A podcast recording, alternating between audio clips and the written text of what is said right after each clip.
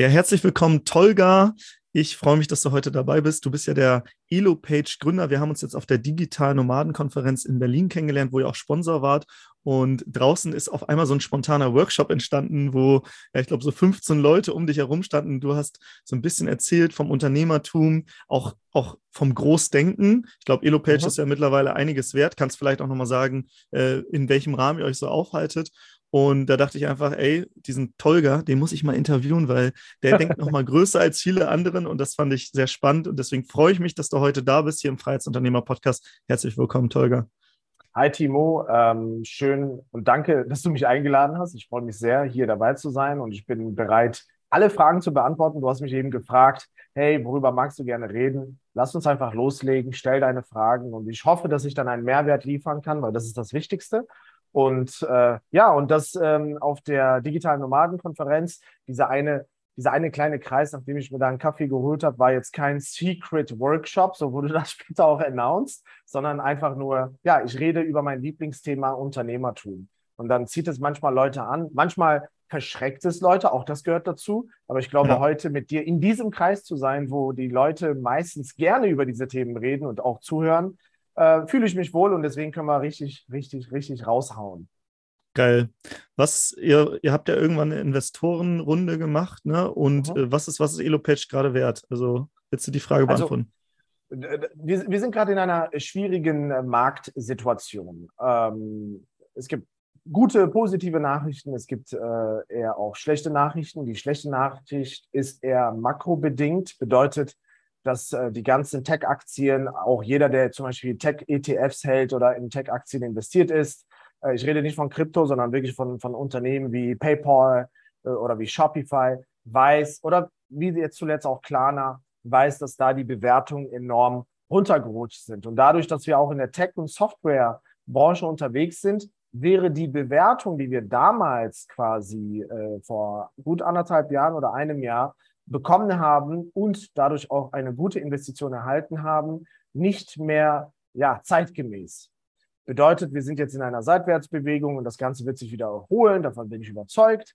Äh, aber zum Zeitpunkt, zum Zeitpunkt der Investition, ähm, als wir die 32 äh, Millionen Euro eingesammelt haben, war die Firma nach der Investition knapp 180 Millionen Euro wert. Mhm. So. Das war quasi vor einem Jahr.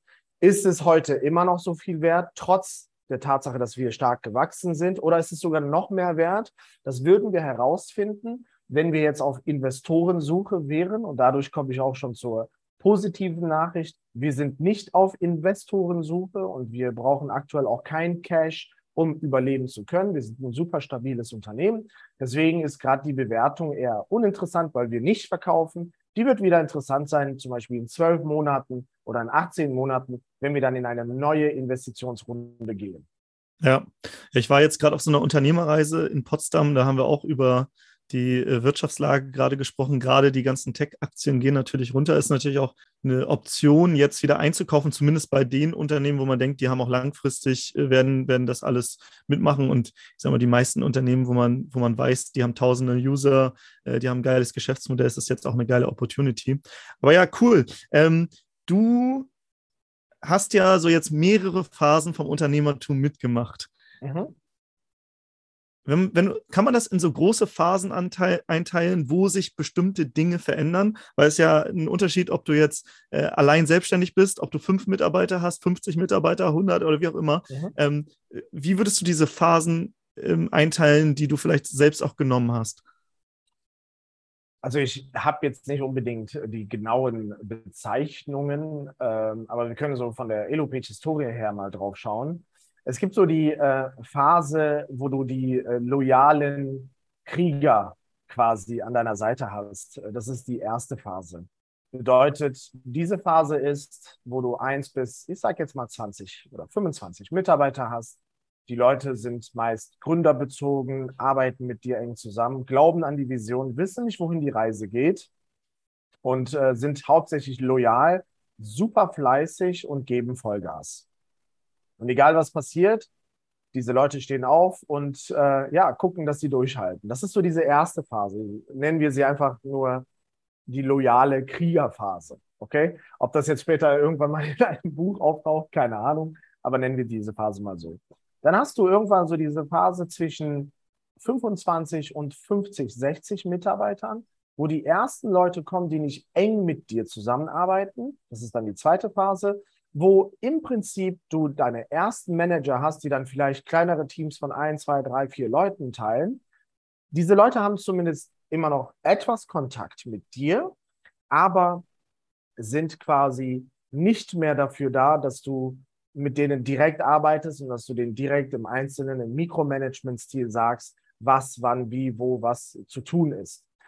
Diese Phase können wir jetzt so langsam äh, die, die Dorfphase nennen. Das heißt, die loyalen Krieger haben jetzt ein bisschen was erobert und jetzt entsteht so ein Dorf und eine kleine Funktion. Jetzt gibt es zwei, drei unterschiedliche Bereiche, den Bäcker, den Schmied, äh, dann von mir aus noch den Metzger und die arbeiten dann quasi sozusagen im, im eigenen Stil. Bei uns war das zum Beispiel der Support-Bereich, wo wir die ersten Leute eingestellt hatten und wo wir die ersten Head-Funktionen hatten.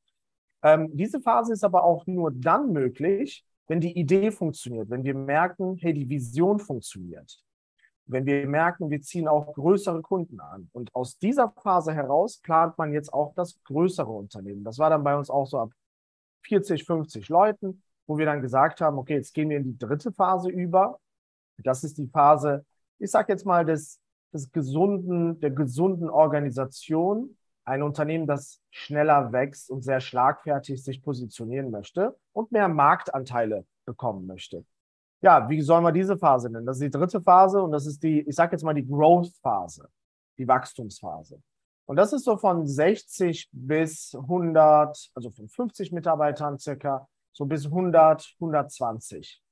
Je nach Unternehmensform Timo, wenn du jetzt zum Beispiel eine große Produktion hast und du musst ganz viele Produkte produzieren und du eigentlich 50 Mitarbeiter brauchst, die eigentlich nur alle das Gleiche machen, dann kann auch diese Phase auch mal bei 200 Mitarbeitern landen. Aber das haben wir nicht. Bei uns ist dann diese Phase, diese Wachstumsphase bei circa so 120 Leuten gewesen. Und da kommen wir gerade raus und das ist sehr, sehr schmerzhaft, denn jetzt gehen wir in die vierte Phase rüber das ist die äh, Skalierbarkeitsphase. Also Skalierbarkeit bedeutet wirklich, ich weiß ganz genau, ich investiere einen Euro und ich bekomme zwei Euro dafür zurück und zwar innerhalb von 3,9 Monaten. Und ähm, das sind die ganzen Funktionen, die ich dafür brauche. Jetzt kommt die Phase Skalierbarkeit, Management-Ebene, nicht mehr Gründer geführt, sondern du hast unterschiedliche C-Level oder unterschiedliche VPs, Head-Funktionen, die natürlich jetzt auch auf die Zahlen, auf die gemeinsamen Company-Ziele einzahlen müssen. Und da befinden wir uns gerade. Und dann kommt die nächste Phase, hoffentlich schaffen wir das. Und das ist dann die Expansionsphase, nachdem man jetzt skaliert hat und man zumindest auf ein oder auf zwei Märkten der dominierende Player ist. Das heißt, du hast mindestens genauso viele, wenn nicht noch mehr Marktanteile als deine direkte Konkurrenz, zum Beispiel auf, der, äh, auf dem Dachmarkt. Und dann kann man so langsam sagen, so jetzt expandieren wir und gehen Schritt für Schritt international, gucken neue Produkte, gucken, ähm, können wir irgendwie den Markt entwickeln, können wir dafür sorgen, dass auch andere Kundentypen, vielleicht nicht mehr Trainer, Coaches, Solopreneure, digitale Nomaden, sondern vielleicht größere Unternehmen oder der Mittelstand in Deutschland oder auch ein komplett neuer Markt, wie zum Beispiel Brasilien, können wir dort Produkte bauen, um dann unsere, unser Marktspektrum insgesamt unseren Horizont zu erweitern. Und das nenne ich die Expansionsphase. Dann gibt es noch weitere Phasen, aber ich glaube, dass diese ersten fünf sind in diesem Kreis super interessant. Ja. Welche Herausforderungen hattest du persönlich auf dem Weg und wie musstest du deine Identität wechseln, um diese Phasen auch durchzuhalten? Weil ich kann mir vorstellen, dass du äh, vor ein paar Jahren noch ein anderer Tolga warst als jetzt heute. ja, vor, ich, ich kenne mich da ähm, ganz gut aus in diesem Gefühlschaos, weil die alte Version deiner selbst wird nicht ähm, helfen, die neuen Ziele zu erreichen. Das ist, also man ist dankbar dafür, was man erreicht hat und man denkt sich, wow, cool, klopft sich selber quasi auf die Schulter und denkt sich, nice. Aber dann stehst du plötzlich vor ganz anderen Herausforderungen, wo dein Ich dir sogar selbst im Weg stehen kann. Und das ist wirklich gefährlich.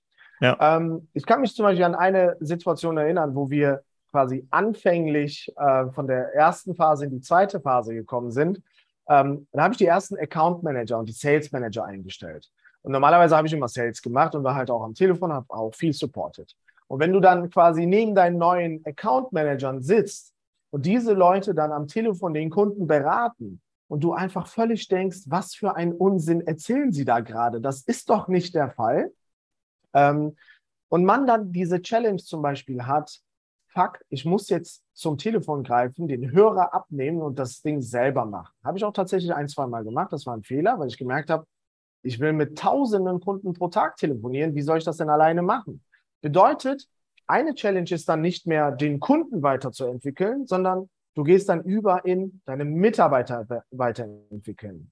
Und ähm, ja, das gesamte Wissen, was du hast als Gründer, ist ähm, nicht unbegründet. Es ist, weil du der Gründer bist, weil du den Gründervorteil hast. Und als Gründer kannst du ganz einfach und easy verkaufen, während ein Mitarbeiter, der gerade neu kommt, der nicht das ganze Wissen hat, der vielleicht das noch nicht auf Leib und Seele lebt, er kann das dann eben nicht so einfach verkaufen, wie du es vorher gemacht hast mit deinem Produkt. Und das ist die große Challenge. Und die Mitarbeiter dahin zu bringen, zu begeistern, das ist dann das, was man lernen muss. Und ich hoffe, ähm, mittlerweile, dass wir das in vielen Bereichen gut geschafft haben. Aber in anderen Bereichen wiederum zieht die Organisation nach. Das war zum Beispiel eine Challenge. Das heißt, von Phase zu Phase sehr viel zu verlernen, super wichtig und sehr viel neu zu lernen, anzupassen, mehr und mehr zum People Manager zu werden. Und das war die große Challenge und die erlebe ich heute, jetzt gerade in diesem Moment auch wieder. Spannend. Ich hatte es auch. Äh, ich habe früher selbst Sales gemacht, kam auch, habe auch mal eine Zeit lang Kaltakquise gemacht und dann äh, für uns selber. Und irgendwann hatten wir, wir, wir haben dieses äh, Setter-Closer-Prinzip, das kennst du sicherlich, ne? Qualifizierung mhm. und äh, Closing. Und wir hatten einen, der qualifiziert hat und ich war gemeinsam mit ihm auf einer Vacation und da habe ich auch zugehört, wie er telefoniert. Und danach dachte ich auch genau das Gleiche, so, okay, und dann äh, ist es halt so, nicht jetzt irgendwie Vorwürfe zu machen, sondern zu sagen, hey, ähm, wenn du anrufst und sagst, ähm, ja, sorry, dass ich dich gerade störe, geht man halt direkt in so eine negative Energie, sagt auch, ey, cool, dass wir gerade sprechen, hast du kurz fünf Minuten, das ist ja eine ganz andere Energie. Ja, ja, äh, ja. Und dann musst du halt äh, schaffen, dass du halt loslässt, dich ein bisschen rausnimmst. Manchmal müß, müssen die Mitarbeiter auch vielleicht mal gegen eine Wand fahren oder die heiße Herdplatte anfassen und dass man nicht immer versucht, sie zu bewahren, sondern auch, auch mal ja, Fehler machen lässt, weil du bist ja auch nur dahin gekommen, weil du Fehler gemacht hast. So. Richtig, richtig. Und das, äh, das muss man wieder verstehen. Man muss sich Eingeständnisse machen. Äh, man muss in die Leute investieren, wie du sagst, Fehler machen lassen. Äh, aber es ändert sich dann auch komplett. Also du brauchst dann äh, plötzlich eine Datengetriebenheit gepaart mit der menschlichen Qualität. Denn ähm, vorher hast du gar keinen Antrieb gebraucht, weil du bist der Antrieb. Du bist quasi das System. Du bist dein eigenes Ziel, weil du einfach selber dich selbst übertreffen möchtest. Aber in dem Moment, wo du eine Organisation hast, musst du auch wissen, okay, was motiviert die Leute? Wie können sie erfolgreich sein? Welche Ziele können sie erreichen? Welche Fehler können sie machen? Was ist die Fehlertoleranzquote? Ähm, äh, also all diese Themen müssen dann nach und nach entwickelt werden. Das ist eben die Challenge dann eine, eine skalierbare Organisation aufzubauen. Aber genau diese Learnings haben wir. Ich habe noch ein Beispiel, das war total krass. Ähm, normalerweise habe ich die Webinare gemacht, die Verkaufswebinare, teilweise mache ich die noch. Und da hatten wir einen Case, da waren, ähm, das war dann auch wieder so ein Elo-Page-Webinar, wie baut man seinen Online-Kurs auf. Und ähm, ich habe gesagt, so, jetzt macht ihr das mal. Und ich habe dann einfach erkannt, dass Webinar nicht gleich Webinar ist. Denn wir hatten da 400 Live-Unternehmer dabei, die haben zugeschaut. Dann kommen sie super aufgeregt aus dem Webinar heraus, diejenigen, die es veranstaltet haben. Und meinen, oh, war super, 400 Leute am Start, super viele Fragen, super viele Fragen beantwortet, geile Stimmung. Und ich stehe dann so da und sage, ja, und? Ja, war cool. Ja, aber habt ihr gepitcht? Habt ihr etwas verkauft? Habt ihr gesagt, so, buch jetzt dieses Programm und dann geht's los? Äh, nee, haben wir nicht gemacht. Und, und da wird es halt auch wichtig, dass man dann auch gewisse Frameworks vorgibt. Und nicht jeder ist ein Verkäufer wie du, nicht jeder ist ein Marketer wie du.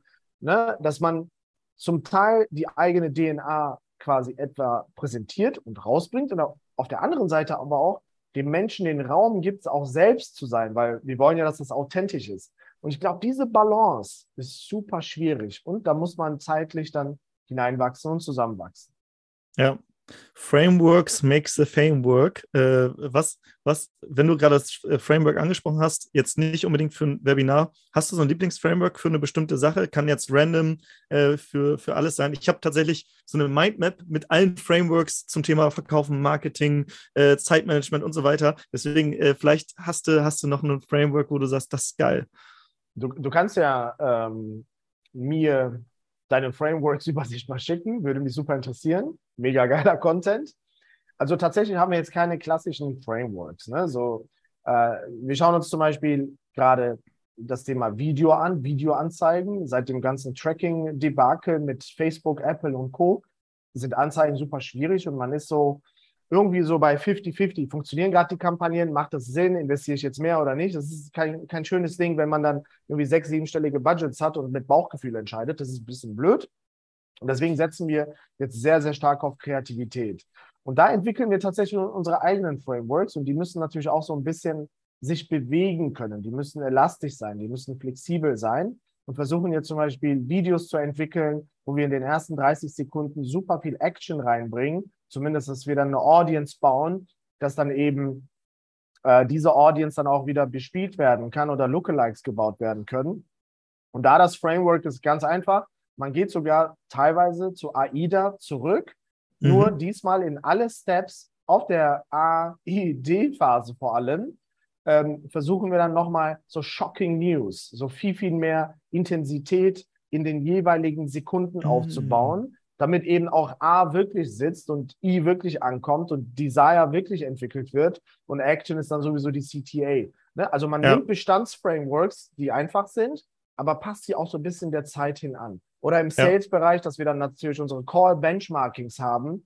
Und, warte nochmal ähm, ganz, noch ganz kurz. Ja? Für, äh, für alle, die AIDA nicht kennen, Attention, Interest, Desire, Action ist letztendlich so ein Framework, um äh, relativ schnell jemanden abzuholen und dann zum Schluss genau. äh, auch eine Handlungsaufforderung zu machen. Genau. Nur falls genau. irgendjemand das Framework nicht kennt. Genau. Oder, oder, wir, oder wir benutzen im Funnel-Bereich äh, den, den Hourglass-Prinzip ähm, oder das Hourglass-Prinzip. Also der Funnel sieht ja nicht nur von oben nach unten, Top of the Funnel kommt nach unten, sondern es öffnet sich ja dann wieder. Und in unserem Geschäftsmodell ist es so, dass viele von oben reinkommen, wenige bleiben übrig, ganz am Ende. Und danach das Geschäftspotenzial, was diese wenigen aber kreieren mit dem Umsatz, kann sich wieder ausweiten. Das heißt, wir haben halt diesen diesen, diesen, diesen, die, die, die, wie sagt man, die, die Sanduhr. die Sanduhr. Ja. Genau.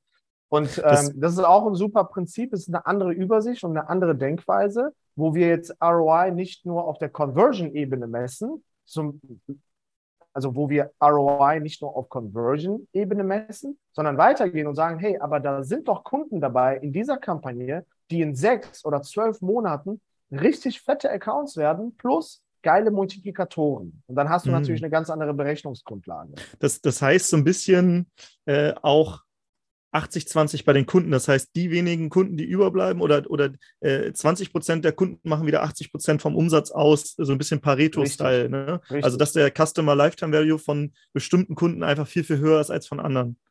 Richtig. Und da gucken wir, da arbeiten wir mit den Frameworks, äh, wir nennen das ganz einfach nur User Cohorts dass mhm. einfach nur die Kohorten Monat für Monat getrackt werden, wie sie sich weiterentwickeln und in welchem Monat haben wir eigentlich die besten Kohorten gebildet. Und dann siehst du mhm. auch, wo ist die Aktivierung, wo fehlt es, welche Kampagnen haben super gute Nutzer generiert, welche haben wenige, aber äh, vielleicht deutlich bessere Nutzer generiert oder welche haben viele Nutzer generiert, wo dann aber auch der ähm, der, der, der, äh, der Schwund wieder deutlich größer ist in den ersten zwei, drei, vier Monaten oder nach dem zwölften Monat. Und das ist dann so wirklich das datengetriebene Arbeiten anhand von Kohorten und äh, ja, neuen ja. User Metrics. Mega spannend. Also das heißt auch, je mehr man wächst, desto mehr äh, geht es weg vom Gründer und von Storytelling und so weiter hin zu datenbasiert. Und gleichzeitig ja aber auch trotzdem musst du diese Kultur mitentwickeln, dass wenn man datenbasiert arbeitet und vielleicht irgendwann Growth Hacking betreibt, äh, dass man ähm, durch Experimente natürlich auch versucht, immer wieder diese Daten zu verbessern, dass man sagt, okay, wir sind gerade an dem Punkt A, wie kommen wir jetzt zum nächsten Punkt, wie können wir, wie können wir das hebeln, oder?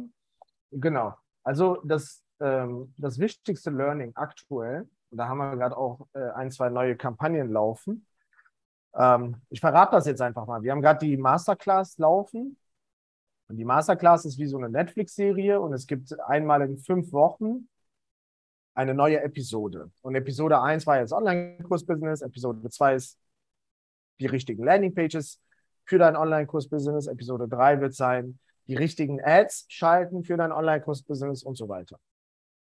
Und wir haben einfach hier gelernt, nicht jeder Mitarbeiter, vor allem weil wir uns auch auf einem neuen Markt bewegen. Es ist unglaublich, ähm, ähm, es ist unglaublich für, also für, für viele Leute ist da eine gewisse Unterschätzung, wie neu dieser Markt ist. Wir reden von neuen Zielgruppen, von neuen Arten, wie man verkauft und insgesamt von ganz neuen Persönlichkeiten. Das heißt, wir haben viele Faktoren, die auf dem Markt ganz neu sind. Bedeutet, wenn du jetzt Leute von Zalando oder von anderen Firmen einstellst, dann kommen sie mit ganz anderen Ideen, die vielleicht nicht passen. Das unterschätzen die meisten. Marketing, Funnel, Performance Marketing, was auch immer oder Sales ist nicht überall immer gleich Sales.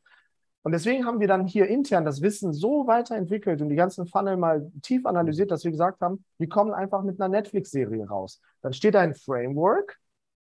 Der Prozess ist Pre-Launch, äh, Launch, Post-Launch, Pre-Sale, Sale, Post-Sale, die Verbindung zu Sales, Marketing und Content und so weiter und so fort. Und innerhalb dieses Frameworks können die Leute jetzt ihre Ads bauen, ihre Themen selber bestimmen, recherchieren, die Daten lesen und so weiter. Aber dadurch werden die Daten getrieben. Aber wenn man denen jedes Mal komplett neue Projekte überlässt, dann kann es schon mal sein, dass in der kurzen Zeit, die wir jetzt haben, um schnell wachsen zu müssen, äh, können sie auch komplett daneben liegen. Deswegen gibt man nicht alles über, sondern erst einmal Mikromanagement, dann ist es so ein Mittelmanagement zwischen Mikro und Makro anhand von Frameworks und dann irgendwann so, jetzt kannst du mit deinen eigenen Projekten kommen und schauen, dass wir da die Lead Velocity aufrechthalten. Aber das ist eine Transition-Phase. Ansonsten wäre es super unfair, dem Mitarbeiter einfach jegliche Verantwortung zu übergeben. Und wenn er dann nicht weiß, wo er was angreifen soll äh, oder packen soll, dann äh, lässt man ihn eigentlich äh, ja, mit einer großen Verantwortung auf sich selbst gestellt. Und wie kriegt ihr das hin, dass ihr jemanden einstellt und am Anfang ähm, sagt, ey, okay, wir versuchen dich hier auch irgendwie am Anfang so zu begleiten. Das wirkt jetzt vielleicht noch sehr, sehr äh, nach Controletti, aber äh, habt ihr da auch bestimmte Frames, wann ihr in die nächste Phase übergeht oder irgendwelche äh, Checklisten, die ihr sagt, okay, wenn wir das hier erreicht haben, dann gehen wir vom Mikromanagement ins Mittelmanagement und dann irgendwann raus? Also verstehe mich nicht falsch, wir sind jetzt keine Mikromanagement-Organisation mehr, schon lange nicht mehr. Es gibt Teile, wo dann die Gründer noch sehr tief reingehen müssen, weil sie halt das Wissen haben. Es ist teilweise nicht dokumentiertes Wissen. Und du kannst auch nicht jedes Wissen dokumentieren, weil Wissen lebt, Wissen entwickelt sich weiter, es ist wie eine Evolution. Ähm, die, die Sache ist die, aktuell befinden wir uns genau in dieser Phase, wo Karrierepläne gemacht werden, wo wir zum Beispiel wissen, du fängst einen Support an, du beweist dich. Dann gehst du in Richtung Sales, dann gehst du irgendwann ins Account Management, dann musst du Outbound machen, dann wirst du CSM und wenn du CSM und Key Accounts gemacht hast, kannst du dann irgendwann Geschäftsentwicklung machen und neue Märkte bedienen. Ähm, hier und da entstehen Pfade, wo man ganz genau das abstecken kann. Aber aktuell sind wir eher in der Phase, wo wir sagen, company-wide versuchen wir gerade das Wissen äh, auf, auf, auf eine ebenbürtige Ebene zu bringen, ebenbürtig zu gestalten. Und dafür haben wir dann zum Beispiel eine Elopage University gestaltet. Also wir haben schon mhm. fast für intern haben wir mehr Kursmaterial als, wieder natürlich mit Elopage gebaut, als für unsere Kunden. Denn wir wollen jetzt, dass alle Leute, die die EloPitch University abschließen, da gibt es Kurse, da müssen sie in drei Monaten gewisse ähm, Quizze und gewisse Prüfungen äh, ablegen und so weiter und so fort. Ähm, um diese Leute dann zu empowern, dass sie dann wissen, okay, ich bin jetzt am Telefon, schreibe Content, veranstalte Webinare, egal was, dass sie dort deutlich relevanteres und aktuelleres Wissen dann rausgeben können an die Kunden. Das heißt, ja. man strahlt nach innen, um dann nach oben äh, deutlich stärker auszustrahlen. Ja, ich finde es so, so erstaunlich, weil, wie gesagt, wir haben ja darüber gesprochen, du musst immer wieder deine Identität wechseln. Und ich frage mich, mhm. wie, wie machst du das? Weil du hast ja jetzt wahrscheinlich nicht super viele in deinem Umfeld, die genau exakt das Gleiche machen wie du. Ähm, das heißt, wo holst du deine Ratschläge her? Wo, wo hast du deine Mastermind? Wo, wie hast du es geschafft, auch immer diesen Identitätsschiff zu, ähm, machen, weil es ist ja immer au äh, außerhalb der Komfortzone und du gehst immer auf unbe also in, in Terrain, wo du noch keinen Plan hast. Äh, ja. Auf einmal Mitarbeiterführung, Karrierepläne, sonst was. Wie, woher holst du dir die Inputs? Also Input ähm, erst einmal, man muss, glaube ich, ähm, aktuell auch sehr fokussiert auf die Ziele sein, auf die Vision.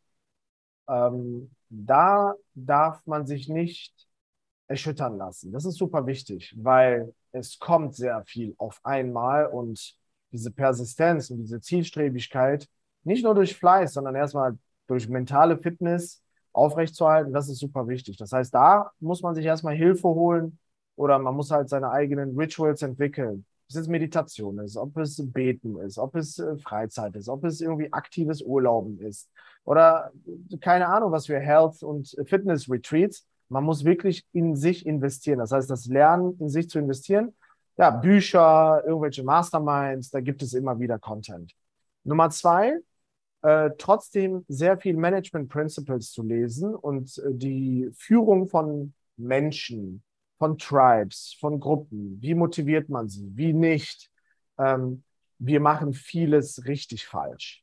Wirklich, das ist unglaublich. Da holt man sich sehr viel theoretische Grundlage, man liest, äh, und man geht auch in ganz andere Webinare und Coachings, aber meistens, ich sage dir, wer die Mentoren sind, das sind andere Gründer, die die Reise gegangen sind. Das heißt, wir haben zum Beispiel unsere Investoren ganz gute Kontakte zu anderen Gründern aufgebaut, die dann halt einfach dasselbe erlebt haben und die dann einfach auch mal sagen, hey, bleib mal locker. Das, was du da gerade versuchst, in sechs Monaten zu schaffen, haben die Besten der besten Unternehmen in drei Jahren geschafft. Entspann dich mal. Ne? Das sagt er jetzt, weil er schon im vierten Jahr ist und wir sind gerade da, was das angeht, am Anfang. Aber es sind die anderen Gründer. Und äh, ja, und das dritte ist wirklich Trial and Error. Also man arbeitet mit den Menschen sehr eng zusammen. Man hat Weekly Meetings, man versucht auch äh, Company-wide Meetings einmal im Monat zu veranstalten. Das klappt auch ganz gut bei uns. Und man holt sich das Feedback. Man versucht es gemeinsam herauszufinden. Und ähm, die OKR-Struktur, die Zielsetzungsstruktur und das, was es dann im Breakdown für jeden Einzelnen bedeutet, ist enorm wichtig auf dieser Unternehmensebene. Und wenn jeder seinen Beitrag leistet, dann sind diese One-on-Ones super cool. Wenn man diese, wenn, wenn jemand keinen Beitrag leisten kann, dann sagt er, hey, ich leiste keinen Beitrag, ich bin unzufrieden, weil jeder möchte mitziehen. Äh, ja, und man, man lernt. Trial and Error. Man lernt, man schaut dann ins Recruiting, haben wir überhaupt die richtigen Leute eingestellt. Manche sind super motiviert mit sehr wenig und die anderen kannst du mit sehr viel super wenig motivieren. Bedeutet, haben wir dann vielleicht was im Recruiting falsch gemacht. Und es ist auch wieder ein riesen Funnel, wo man Step by Step durchgeht und versucht eben, ja, sich zu verbessern. Aber hier Nummer drei, Trial Error. Ja, was ist so, ich sag mal, die nächste Unternehmer- oder Investorenidentität, die, äh, wo du jetzt versuchst reinzuwachsen, weil du sagst, ähm, das, das bin ich noch nicht? Wir haben, ähm, das ist eine sehr, sehr gute Frage. Wir skalieren nicht schnell genug. Ähm, und weil wir noch nicht schnell genug skalieren, und das ist auch gut, müssen wir auch noch nicht in neue Investitionsrunden, weil der Investor kommt, investiert super viel Geld, damit du skalierst, weil du musst ja sein Geld vermehren. Beziehungsweise den Unternehmenswert dann irgendwie verdreifachen, vierfachen, verfünffachen. Ähm, und aktuell sehen wir, dass manche Funktionen in der Firma skalierbar geworden sind, was sehr erfreulich ist, und andere Funktionen wiederum noch nicht. Und wir befinden uns gerade in der Phase, wo ich wieder so ein bisschen den Hut Bootstrap Founder wieder aufsetzen muss und gehe und selber anpacke. Das heißt, man will eigentlich losrennen, weiter nach vorne, aber jetzt merke ich, oh, hinten in der Logistik passt etwas nicht. Jetzt laufe ich nochmal drei Kilometer zurück und versuche dort die Bottlenecks wegzumachen.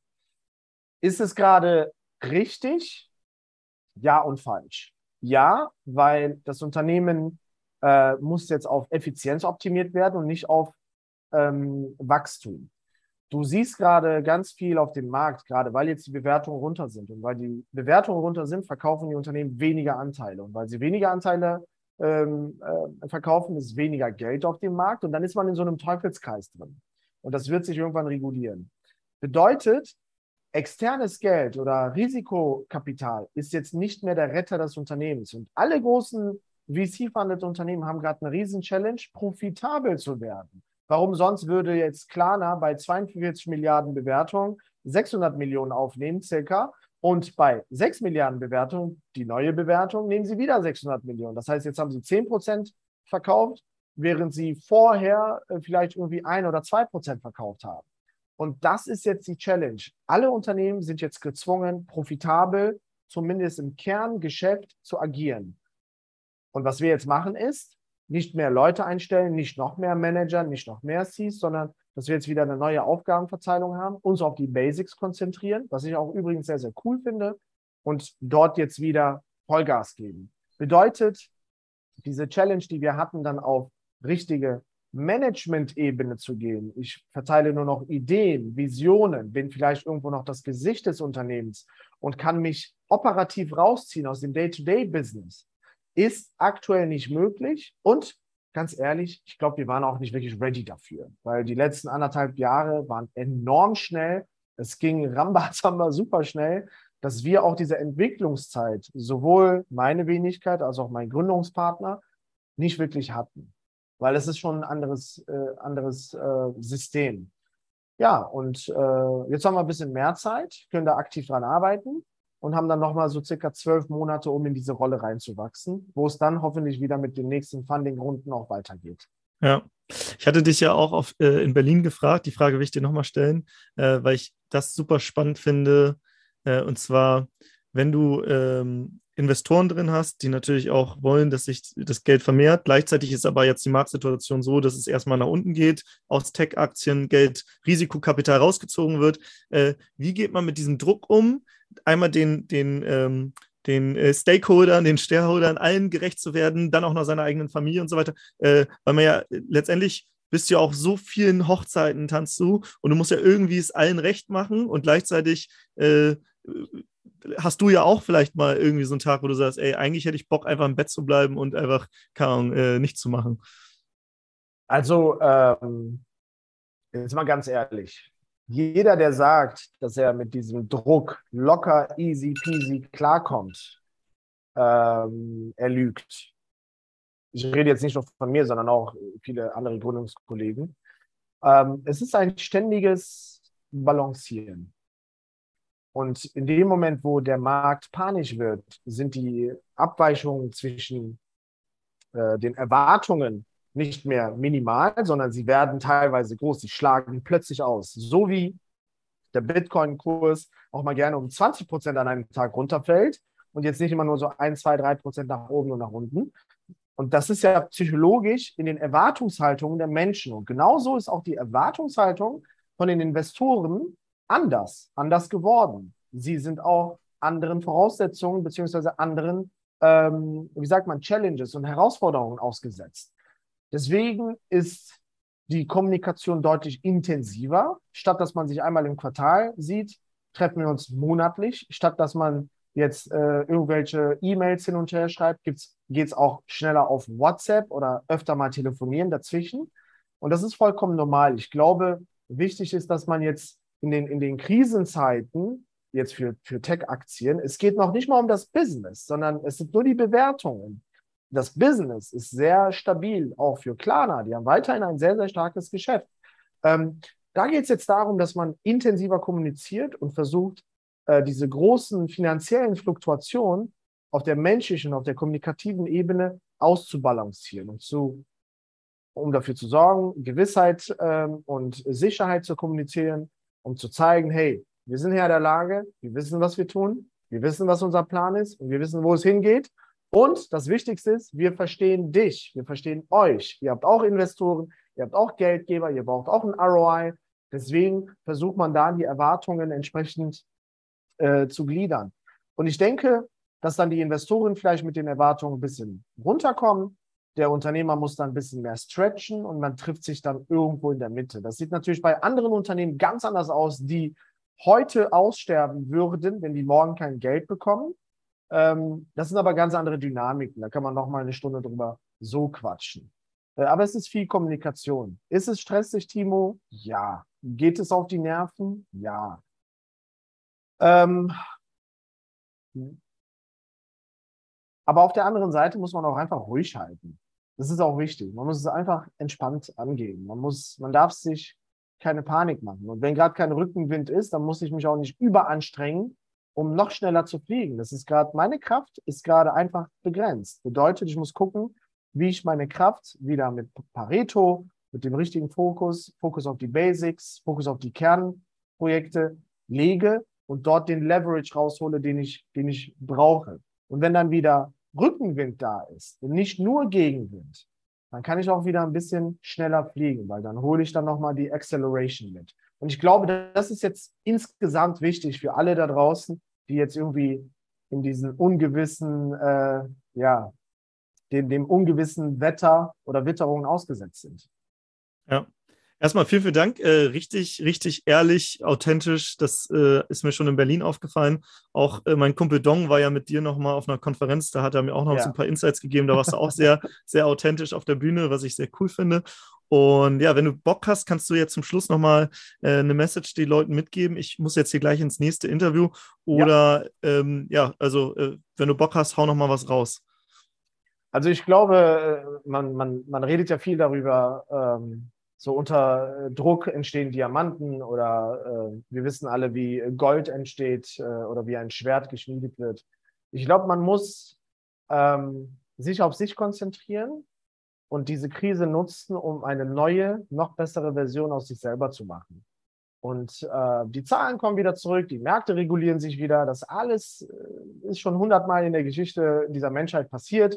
Ähm, und das wird dann auch in Zukunft wieder passieren. Und ich glaube, es ist einfach gut, sich jetzt nicht geil machen zu lassen von Gewinnen und ewig steigenden Bitcoin-Kursen, sondern wieder darauf zu achten, hey, ich will gesund sein, ich will fit sein, ich will ein glücklicher Mensch sein. Und wenn ich noch irgendwo einen positiven ROI habe und gut investiert bin, um ein tolles Einkommen zu generieren, dann ist es doch toll. Aber die Fundamente, die sollte man in solchen Tagen nicht verlieren, weil das Fundament brauchst du auch, um dann irgendwann aus diesen Gewinnen auch ein schöneres Leben zu führen.